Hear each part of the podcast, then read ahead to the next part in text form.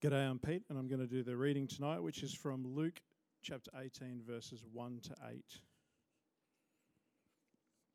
Luke chapter 18, verses 1 to 8. Then Jesus told his disciples a parable to show them that they should always pray and not give up. He said, In a certain town there was a judge who neither feared God nor cared what people thought. And there was a widow in that town who kept coming to him with the plea, Grant me justice against my adversary. For some time he refused. But finally he said to himself, Even though I don't fear God or care what people think, yet, because this widow keeps bothering me, I will see that she gets justice, so that she won't eventually come and attack me. And the Lord said, Listen to what the unjust judge says. And will not God bring about justice for his chosen ones who cry out to him day and night? Will he keep putting them off? I tell you, he will see that they get justice and quickly. However, when the Son of Man comes, will he find faith on the earth? Thanks, Pete. I might get you to take that mic with you. That's all right. Tar, mate. Um, hello, everybody. My name's Mark. Uh, if I haven't met you, welcome to church tonight. Um, we're really excited to keep going in Luke. I'm really enjoying this series uh, through Luke's Gospel. Uh, this is probably going to be my last time preaching for a little while. We've got a baby due next week, and that means I'm probably going to take some time off after that. So if I don't see you for a month or so, you'll know where I am. We'll keep you in the loop. Uh, a couple of things just uh, to let you know about uh, before I start, which is on the screen up there, you'll see that there's a phone number at the top. And we'd encourage you, if uh, there are things that I say tonight or things that I don't say tonight that you have questions about, please do text those questions in. And we have a podcast called Deeper, it releases every week, and uh, we try and answer the questions that have arisen from the sermons each week. Uh, if you've got a question, you can send it there and we'll try and tackle it this week. That's the first thing.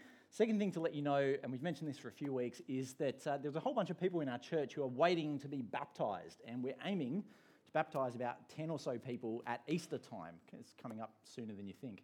And so, because of that, we're starting some baptism classes next Sunday, I believe. And so, if you're somebody who is a Christian but has not yet been baptized, we'd love to have a chat with you about baptism. Uh, why don't you come and speak to myself or one of the other pastors, and we can talk to you about why that would be a good thing for you to do. And uh, perhaps you could consider joining those baptism classes and exploring that with us starting from next week. That's all my news. Let me pray for us, and then we'll get into Luke 18. Uh, Heavenly Father, thank you for uh, the freedom to gather together uh, in the name of Jesus uh, with your word open on our laps. Uh, Lord, we don't take this privilege for granted because we know that it's not something that every person who is a follower of Jesus gets to enjoy around the world right now. Uh, so thank you. Please help us to make the most of this opportunity to learn, to hear you speaking to understand the life that you're calling us to in Christ. Please give us the strength by your Holy Spirit to respond with obedience and faith and joy. We ask in Jesus' name. Amen. Uh, well, uh, just over a year ago, there was a news story of a guy called Timothy Weeks. This is Timothy Weeks. Uh, he is an English teacher from Wagga Wagga. And he was in the news because uh, three years prior, he was abducted at gunpoint uh, by the Taliban. He was teaching English in Afghanistan at the Kabul University. And as he left one day, some armed men pulled his van over, abducted him, and he was held prisoner for three years. Pretty rough go for three years for Timothy Weeks.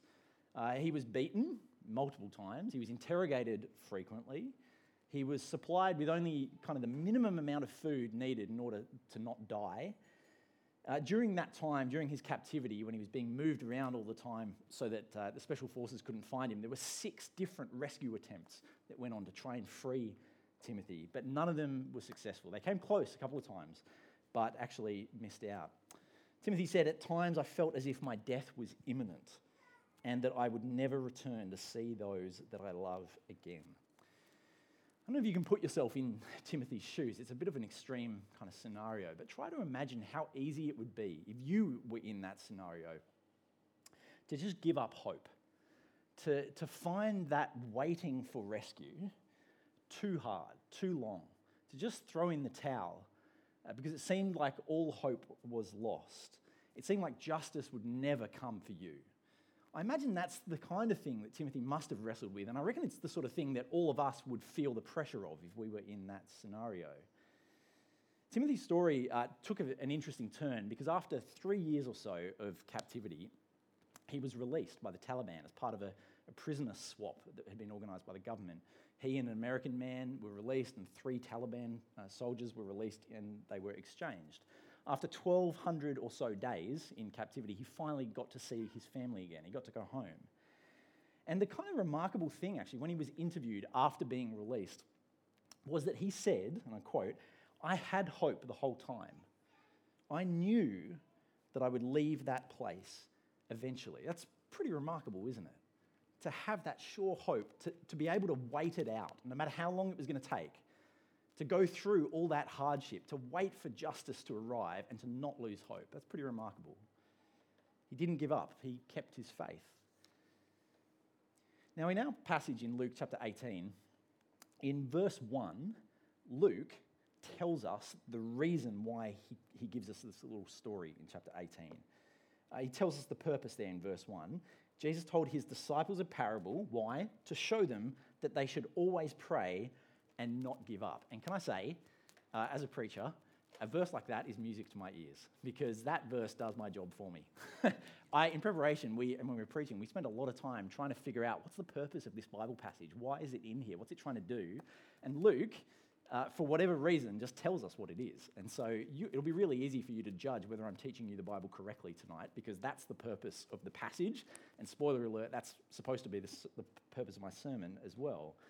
And so Luke is here to teach us this, uh, give us this story to teach us to pray and to not give up. Now, as we come to that topic, just bear in mind that we're not coming to it in isolation, right? We're coming to this uh, with the history of chapter 17, chapter 16, chapter 15 behind us. It's a story that we get to, to this point of. And if you were here last week, you saw in chapter 17, the second half, that, that there's this instance where the, the Pharisees come to Jesus and they ask him this question. They say to Jesus, When is the kingdom of God going to come? That's what they want to know. How long are they going to have to wait before God's kingdom is arrived and justice is delivered? And what Jesus explains throughout the second half of that chapter is that the arrival of the kingdom of God is an event for the future. It's something far off, it's something not yet here. The full, if you like, flowering of the kingdom of God is a future reality. And so Jesus makes the point well, if that's true, then right now, as a Christian, if you're a follower of Jesus, you're living in a waiting period. Right? Do you remember chapter 17, verse 22? Jesus says, The time is coming when you will long to see one of the days of the Son of Man, but you will not see it.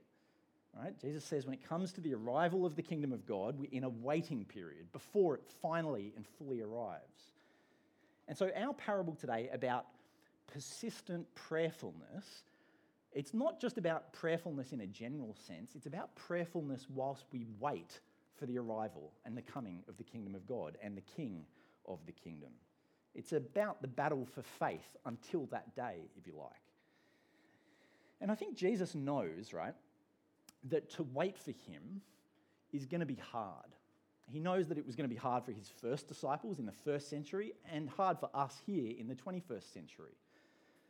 Because the truth is, right, that as we live our lives, as the world sends its messages to us, the predominant message that we see is that the world is just going to keep going on and on. And in fact, the world's just going to keep getting better and better. There's nothing actually to suggest to us explicitly that Jesus is going to return and that all of history is going to come to an end. Uh, unless you get that message from the Bible, the world's not going to, going to tell you that, right? And so it would be easy for us to just lose sight of that reality that justice is coming.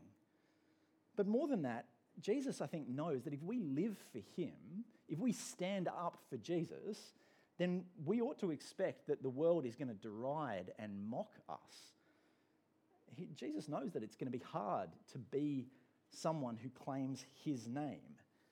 And so he's telling us this to produce faith and persistent prayerfulness so that we do not lose heart and do not give up in the waiting. Because you see, when the Son of Man comes, he wants to find people who haven't given up because of the hardness of the waiting. He wants to find people who've kept going, who've persistently prayed for his return. And so he tells this story, this very cute little story with these two characters, the widow and the judge. And, and the question that you should be asking when you come to read this, this story is well, how does this little episode, this, this parable, teach us to pray and to not give up? Because that's what Jesus said it's going to do. That's the purpose of the story. So, how does it do that? And I think uh, the answer is that we've got to take a closer look at those two characters, the widow and the judge. And as we look at those characters in a little bit more detail, we're going to see two things. We're going to see, first of all, actually just how deeply we need justice. We're going to be awoken to that reality of how much you and I need to call out for justice.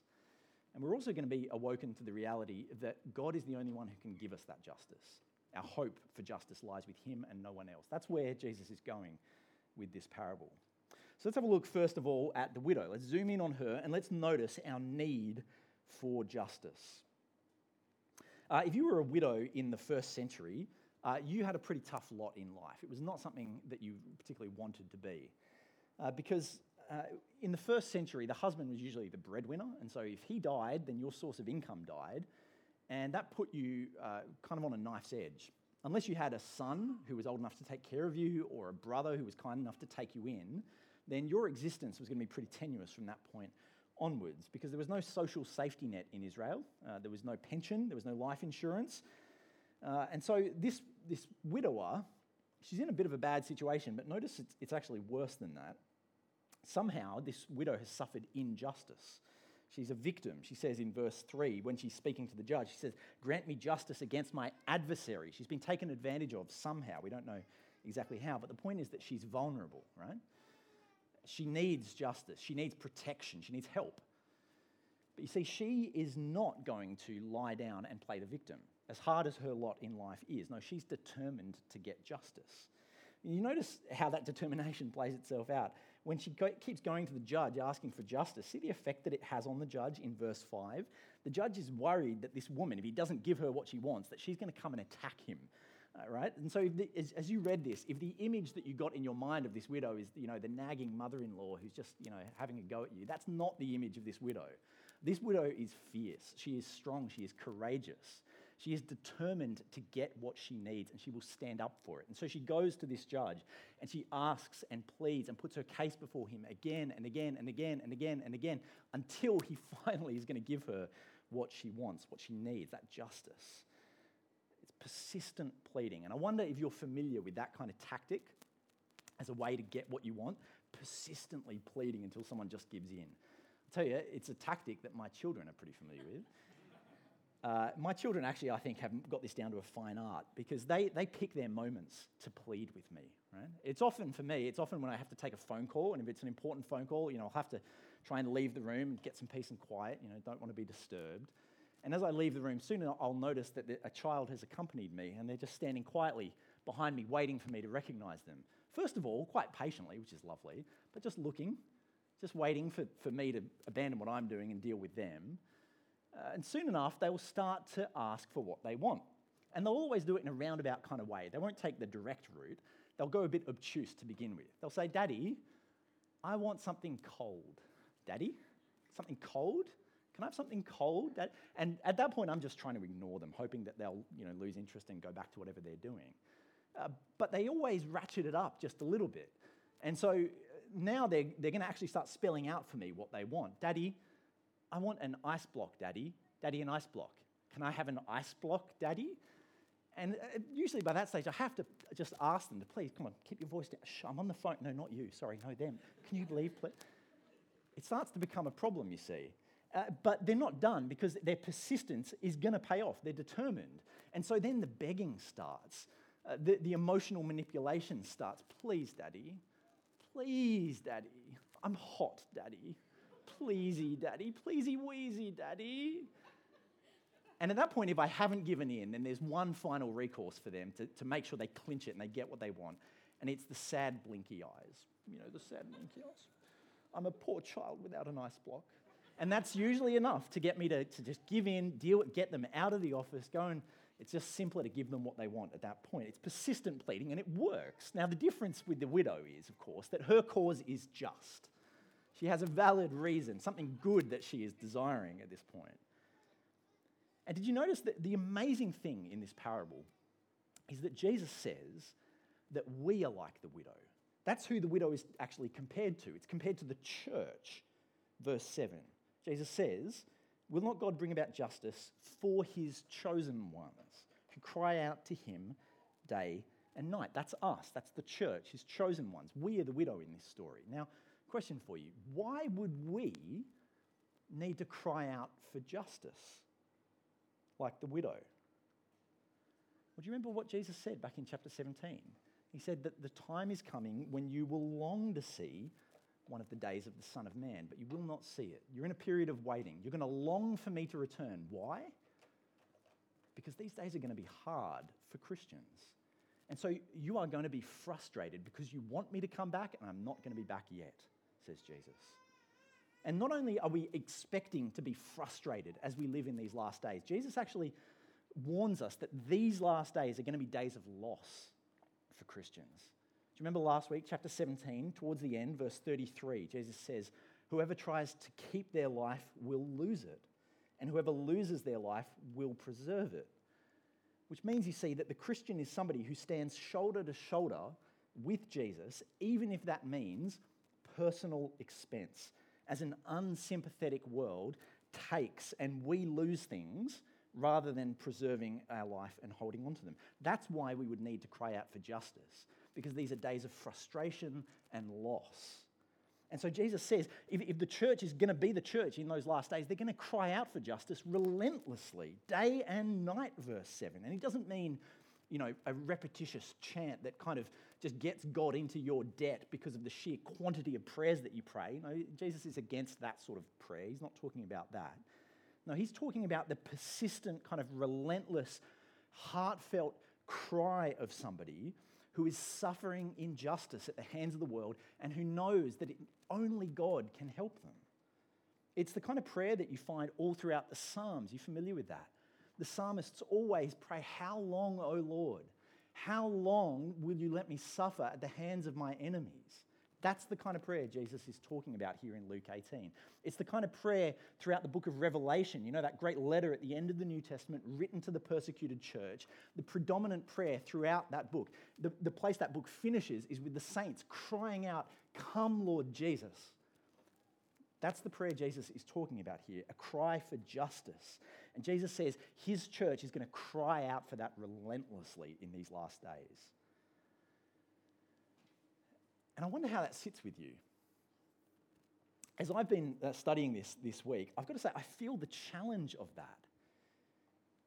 Because Jesus, he doesn't say that the church, you know, may or may not cry out for justice in some parts of the world at certain times or another, depending on actually how bad and tough things are for Christians at that particular moment. No, he just makes this blanket statement and expects his chosen ones to be people who are constantly crying out for justice. And it begs the question for me, and I presume it begs the question for you too why am I not more persistently crying out for justice to God? Do you have to ask that question as well? Because I certainly do. Why am I not doing this if Jesus expects this? And I've been, I've been sitting uncomfortably with that this week, and I've been trying to figure out why that is the case. And I suspect that part of the answer to that question, why we are not like this, is because let's be honest, you and I don't feel the sting of injustice very much in our lives, do we? I mean, in Australia at the moment, it's, it's not too hard to be a Christian. There might be some of us who suffer smaller grievances, some bigger even. We may lose our jobs if we stand up for Jesus at the wrong time in the wrong place. I grant you that. But for the most part, we get to live our lives pretty peaceably, even standing up boldly for the name of Jesus. And so we, don't just, we just don't feel the urgency to cry out for justice, do we? I think that's probably part of it, but I think also uh, one of the reasons we don't do this is because most of us, and I include myself in this category, most of us are just simply ignorant of how much it costs people to follow Jesus in other parts of the world. Most of us just, we just don't know. We have no idea, actually, how hard and how costly it is people to stand up for Jesus right now. We are too busy. We're too distracted by our lives, by our our comforts here in Wollongong. And it's just easier not to think about that, isn't it? About what other people have to go through to, even to be Christians in their home countries. I'd prefer not to think about that, to be honest with you. Last night, I was in bed. It was about midnight. And I got a message on WhatsApp from a friend of mine who's a missionary in a Muslim country. And I could see from the message that came through that it was an urgent prayer request. There was something going on in their particular ministry, and they wanted people to pray then and there. And I could tell what it was just, you know, from the notification. And I had like a, a wrestle there with my head on the pillow. Do I want to open this message? Because if I open it, then, well, look, I have to, I have to come face to face with a, a reality of how hard it is to be a Christian, to be a witness for Jesus in, in this country that they're in. And I have to, I'll be obligated to pray. I have to do something about it. And it would be much more comfortable at that point to just turn a blind eye to it. I wonder if you know that wrestle. How tempting it is to just ignore how costly it is for our brothers and sisters in Christ to be Christians this very day. Sadly, we, we cannot hide from that because we, we know, don't we? We all know that we live in a world that is drastically out of kilter with its created purposes. It, we know that we live in a world that's plagued by injustice and right, unrighteousness. And so I think the challenge that exists for us is that we've got to be people who learn to see the world the way God sees the world. Uh, rather than just you know, being indifferent because it doesn't affect me right now. I don't need to call out for justice. Uh, no, we actually need to face up to justice. We need to go uh, to injustice. We need to go out of our ways to notice it, to read about it, to hear the stories of Christian brothers and sisters who are suffering and being persecuted and being martyred for the name of Jesus. As uncomfortable as that might make us, we need to, we need to come to grips with that and we need to be grieved by it. And if we feel apathy about that, then it's to our shame. We need to cultivate this hunger for justice because it's that hunger that points us to God. It's that hunger which makes people cry out, How long, O Lord? It's that hunger that makes people relentlessly pray, Come, Lord Jesus, bring resolution. So, when was the last time you did that?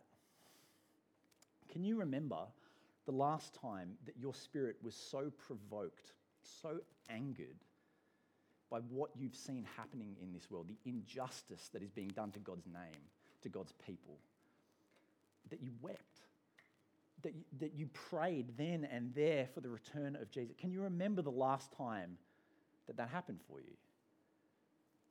Because if not, then I reckon you're probably in the same boat as me, and that is of the people who need to have a greater hunger for God's justice. That's what the, the example of this widow teaches us. Now, as good as that is, as important as it is that we recognize our need for justice in this world for God's people, that actually does us no good unless the God that we're praying to is a God who can do something about injustice. And so that's why we're going to look at the judge in the story, the second character. And as we look at the judge, what we're going to see is actually our hope for justice. The judge in this story, he's a great character, isn't he? In just a few words, Jesus does so much in painting a picture of this guy. Because the first time you meet him, Jesus is narrating in verse 2, and he says, In a certain town, there was a judge who neither feared God nor cared for people. And you think, oh, he doesn't sound very nice, does he? Wouldn't want to live in his town, wouldn't ha- want to have to have my case before him. But then uh, later in the story, you get to verse 4 and you actually get to hear the inner monologue of the judge. And he says, Even though I neither fear God nor care for people, it's like he knows how evil he is. He knows what a piece of work he is. He has no compassion. He's indifferent to people. And he, he's not just. He doesn't care about God either. And so, what's going to happen in this story when you get this widow who is so persistent in her pleas for justice, so determined, coming and butting heads with a judge who is so unjust and uncompassionate? What happens? Verse 4 and 5. For some time he refused, but finally he said to himself, Even though I don't fear God or care what people think, yet because this widow keeps bothering me, I will see that she gets justice so that she won't eventually come and attack me. You see, persistent pleas plus an unjust judge leads to justice, says Jesus. So, how much more should we expect justice if the judge is good? That's the whole point of this parable. How much more should we expect justice if we find a judge who is the opposite of this? Now, let's go back to the example of my children and their, their pleas for ice blocks. You see, how much more would they have gotten what they needed if in that moment they had gone to their mother, who is all compassion and maternal love, instead of coming to me? Now, sure, they may have discovered that actually what they needed in that scenario was not ice blocks, but actually more healthy food. But nevertheless, they would have gotten what they needed because in that moment, I'm just filled with frustration. Their mother is the one filled with love. You see, how much more? If you take those persistent pleas for justice and you add in a considerate and loving judge, how much more will you get justice? How much more will you get what you need? Because you see, that's the picture of God in this passage. You might think that this passage doesn't give you a picture of God, but it does. God is pictured here as a considerate and loving God. Do you notice the phrase that Jesus uses to describe the church in verse 7? It says, will, will not God bring about justice for his chosen ones? It's a phrase that speaks of God's loving purposes for his people. It speaks of God setting his affection on an unworthy people and doing everything he can to make them his own, paying the price of the blood of his own son, Jesus, so that he can lavish blessing and salvation upon an undeserving people. These are people that God cares for. He loves them. He is compassionate towards them. And so, of course, He is listening. Of course, He cares. He is not indifferent to their cries. And more than that, He is just too. You see that twice in verses 7 and 8. God is going to bring justice. That is what He's like. He is, he is nothing like the judge of this story. And so Jesus concludes that He says, I tell you, He will see, God will see that they get justice we get justice and quickly. And that word quickly, uh, if you studied this passage in home group this past week, maybe that was a bit of a stumbling block for you. Because the obvious question is well, the justice of God doesn't seem to be very quickly coming, does it? Uh, but there's a couple of ways that Jesus may have meant to use that word quickly. Uh, it's possible that Jesus was using it to describe the time between the asking for justice and the getting of justice. And he's saying it's a short time between those two things. And if, if that's what Jesus meant, then we have to remember that, you see, in God's time frame, uh, it, it's quite different to ours. 2 Peter tells us that with the Lord, a day is like a thousand years, and a thousand years is like a day. And so the time that we have been waiting for justice since Jesus returned to heaven and today has really, in God's schema, only been about 48 hours. And if Jesus takes another thousand years or two, then it's only going to have been three or four days relatively quickly. Perhaps that's what Jesus meant. But it also might be that Jesus meant that the quickness of God's justice is going to be seen when it comes, that it will be executed swiftly, it will be thorough, it will be absolute, it will reach all the corners of the earth instantaneously, and nobody will be able to doubt whether God cared for the plight of his people on that day. God will bring justice, quickly because he is a loving and compassionate and just God. So let me ask you, friends, do you, do you believe that? Do, do you believe that that is your God? Is that the God that you pray to? Whenever it is that you, you pray in your life, personally, in groups, in church, is that the God, the, the portrait of God that you imagine as you you offer your prayers to Him, that He is compassionate, loving, just. He wants to answer my prayers. He wants to bring resolution to the world's problems. Is that the God that you pray to, or are you praying to a different God? I think it's pretty common, actually, for Christians to have a slightly muddled up picture of God. That, that maybe, just maybe, we actually see God a little bit more like the judge in this story. That our God is, is apathetic. We don't actually expect him to answer our prayers. We think of him as kind of indifferent, actually, to the plight of his people. Maybe that's the God that you pray to. Or maybe the God that you pray to is a, a God who is, is really aloof, you know, serene in eternal splendor and holiness, like a giant Buddha statue in the sky with his arms crossed and his eyes closed, just tuning out the noise below. Maybe that's your picture of God as you pray to him. Or maybe, just maybe, the picture of God that you have in your mind is a God who, who wants to help you but just can't, who, who can't seem to get it right. He's a God who's wringing his hands because history has gone off the rails and he wishes he could fix it just like you do, but he's no better to fix it than you are. Maybe that's the God that you pray to. Who is the God that you pray to? I think you have to ask that question, and I think it would be a good question for us to discuss as church kind of comes to an end in a, a little while. Because there is only one true God, and it's the God who is loving and compassionate and just. The reality is that our God is a God who is all ears. He loves to listen to the prayers of his people. And doesn't that change how you're going to pray to him if you know that? If you believe that? To know that God is on the edge of his seat, listening, hearing all of your prayers, and that he is moved by our requests. That he is the one who, out of love, has resolved that he will come and bring perfect justice one day. He will wipe away every tear, he will do away with death. He will make everything right.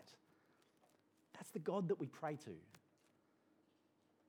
So, whenever we pray, we've got to work hard to remember that. Perhaps what we need to do is we need to learn to, to, take a moment and to recalibrate our expectations of who we are speaking to. To remember that God is this kind of a God, to come back to a passage like this and remind ourselves just how much He wants to answer these prayers, these cries for justice. And can I say, if you're somebody whose prayer life has always struggled, or maybe just recently your prayer life has dried up in the midst of 2020, then I tell you, you could do worse than spending some time reflecting on the character and the nature of God. Because as you do that, and as you reflect on the fact that God wants to hear from you, that He loves you, and that He wants to bring justice for His elect, for His chosen ones, that is fuel for your prayers, let me tell you. Because the, the bottom line of this parable is that your prayer life matters. It really matters. Did you notice the sting in the tail at the end here in verse 8? The, the pointed question that Jesus asks to close here. He says, However, when the Son of Man comes, will he find faith on the earth?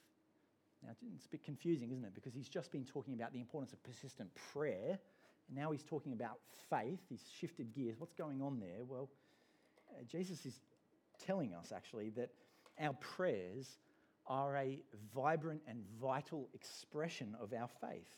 In other words, you could say that our prayers are a demonstration of the fact that we are people who are waiting and longing for the return of the Son of Man, longing for the resolution of all things. Because you see, if, if we know that we, we are living in a world that is deeply marked by injustice, and if we know that our God is a God who, who can and who has promised to deal with that injustice, if we believe both those things, then they should collide in our hearts and result in prayer. They should result in faith, ceaseless praying for the justice of God. We are people of faith in those things at least, and that should result in prayer. And that, says Jesus, is what he's actually going to be looking for when he returns, when he comes to bring justice. On that day, he's going to be looking for faith. He'll be looking for prayerfulness for his return. And that, that question has such a, an unsettling quality to it, doesn't it? It just gets under your skin. Will he find faith when he comes? Will he? Will he find persistent prayerfulness for his return when he comes? Or will he find people who have lost heart, given up, thrown in the towel? It's an uncomfortable question, and I just want to, as I close, I want to let that question do its work.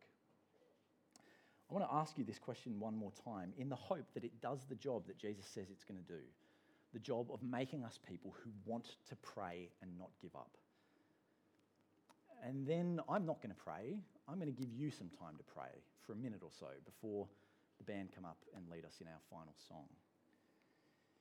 So let me ask you one more time when the Son of Man comes, will he find faith on the earth?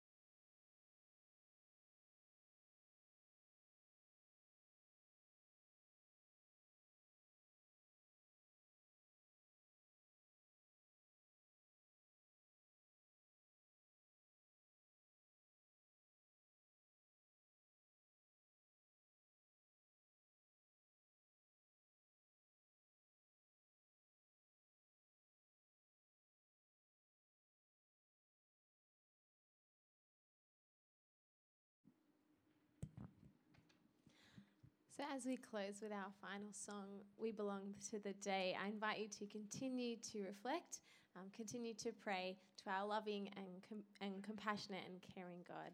So, please stand with us.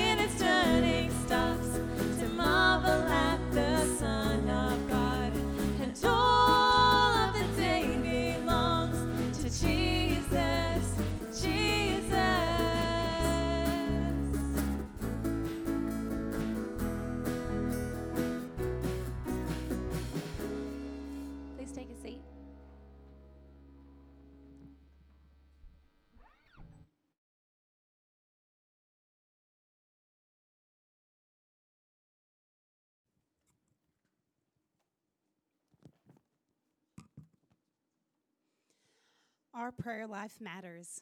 Chapter 18 starts with the heart of the passage. Then Jesus told his disciples a parable to show them that they should always pray and not give up, and goes on to describe this amazing, determined widow. Are you like this widow in this parable? Do you want to pray and not give up?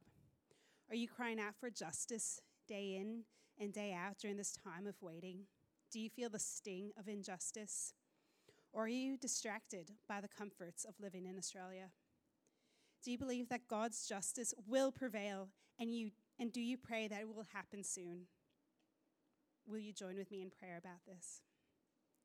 Lord God, it is such a privilege that we can freely come before you in prayer. I pray that we as believers are characterized by our consistent prayers and faith in you. May we be like the widow in the parable, that we persistently cry out daily for justice in this broken world. That we are people who cry out day in and day out. That we pray that you open our eyes to see the world that you see this world, and that you break our heart for what breaks yours. We pray for our persecuted brothers and sisters for their boldness as they continue to share in faith. We pray, Lord, that we will pray fervently, determinedly, that we will cry out, Come, Lord Jesus, bring your kingdom, Lord. May your will, may your justice, may it come and may it reign all over the earth. We thank you that you are loving, compassionate, and just, and that we can trust in you and your timing in all things. And in all things, call you and trust you as our Father. Amen. And so while this formal part of tonight's church is over um, for tonight, I encourage you to not rush out, but continue church informally with one another. Maybe grab a group of people together and have supper. Maybe encourage each other straight from God's word. Share what struck you from tonight's sermon. Pray for God's justice with one another. And also, don't forget to check out that bookstore.